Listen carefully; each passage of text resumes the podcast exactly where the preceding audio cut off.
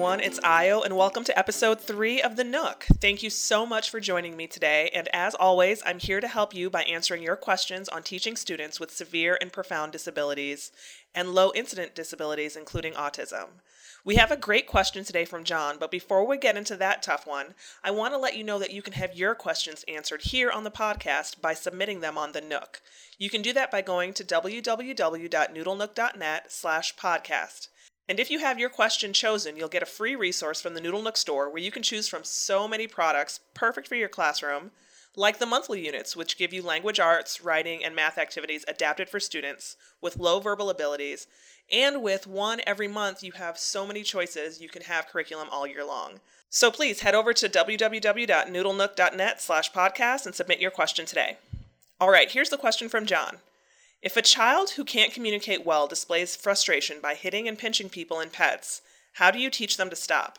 John, I totally feel your pain. There is nothing worse than getting spit on, bitten, or kicked at work every day, and pinching is the worst.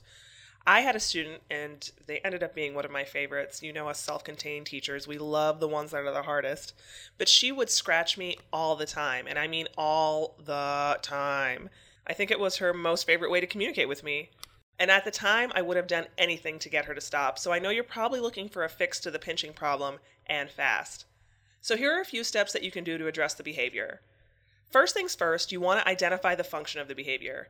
Is it communication? Is it attention? Is it work aversion? Why is the student pinching? For me and my student who scratched, she did it when she was trying to get attention, trying to get out of work, and when she wanted something nearly all the time. At least that was what it seemed like to me what we found out when we really started to look at her behaviors and do a behavior analysis was that she was using it to communicate. So you'll want to find out what the function is for your student's behavior. You can get more information by reading a post here on the site, and I will click to that in the show notes about the function of behavior. The second step is really a discussion about communication. I want you to think about if your student can reliably communicate with you.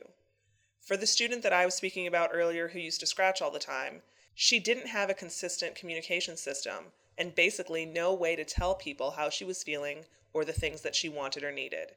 And I think most behaviors can be associated with not having a reliable way to express wants and needs. So, as you're working with your student, I want you to really ask yourself if the student has a reliable way to communicate with you.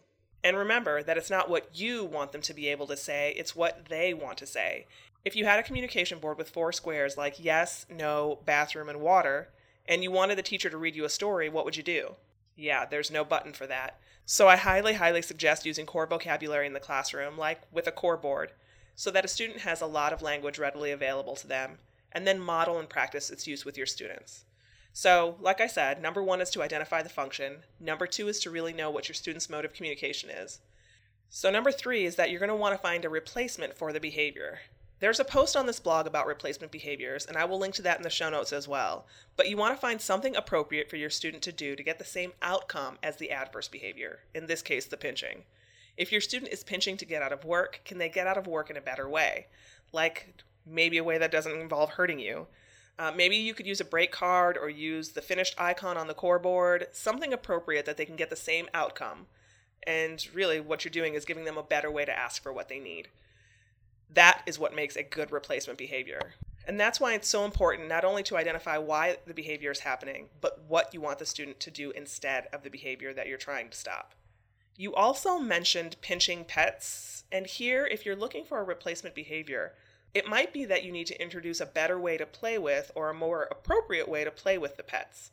First, however, you want to find the function of the behavior and go from there. So, on a final note, number four, I suggest using some sort of social narrative. More opportunities to hear and see the appropriate behavior in action is worth the few moments it takes to read through a social story in the classroom. You may even find that it is a great item to put in a cool down corner or use as part of a consequence for behavior as a student reflects on what they've done. You can read more about social stories and how to write them, as well as get a free social story by reading through the post here, and I'll put that in the show notes as well. So there you have it, John. If you want to teach your student to do something other than hitting and pinching everyone, start by identifying the function, decide on a replacement behavior, teach some basic communication, and use social narratives to directly teach the replacement behavior.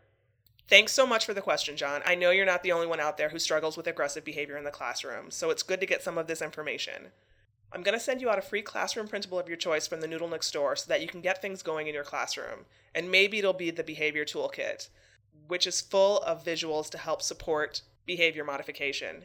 Either way, good luck and let me know if you were able to change that behavior. I hope all of you were able to get some helpful tips from this podcast. Please write in the comments if you have successfully changed hitting and pinching behaviors and how. And if you want to have your question answered here on the Nook, head over to noodlenook.net and click on the podcasts button to submit your question. There is so much to learn when you work with students with severe disabilities and those with low incidence disabilities like autism. I hope you're able to find some answers here on this podcast and on the Noodle Nook blog. We need all the great teachers we can get, so stay strong and teach on. Thanks for listening to The Nook. Don't miss the next episode by subscribing now. Visit www.noodlenook.net slash podcast. Bye, y'all.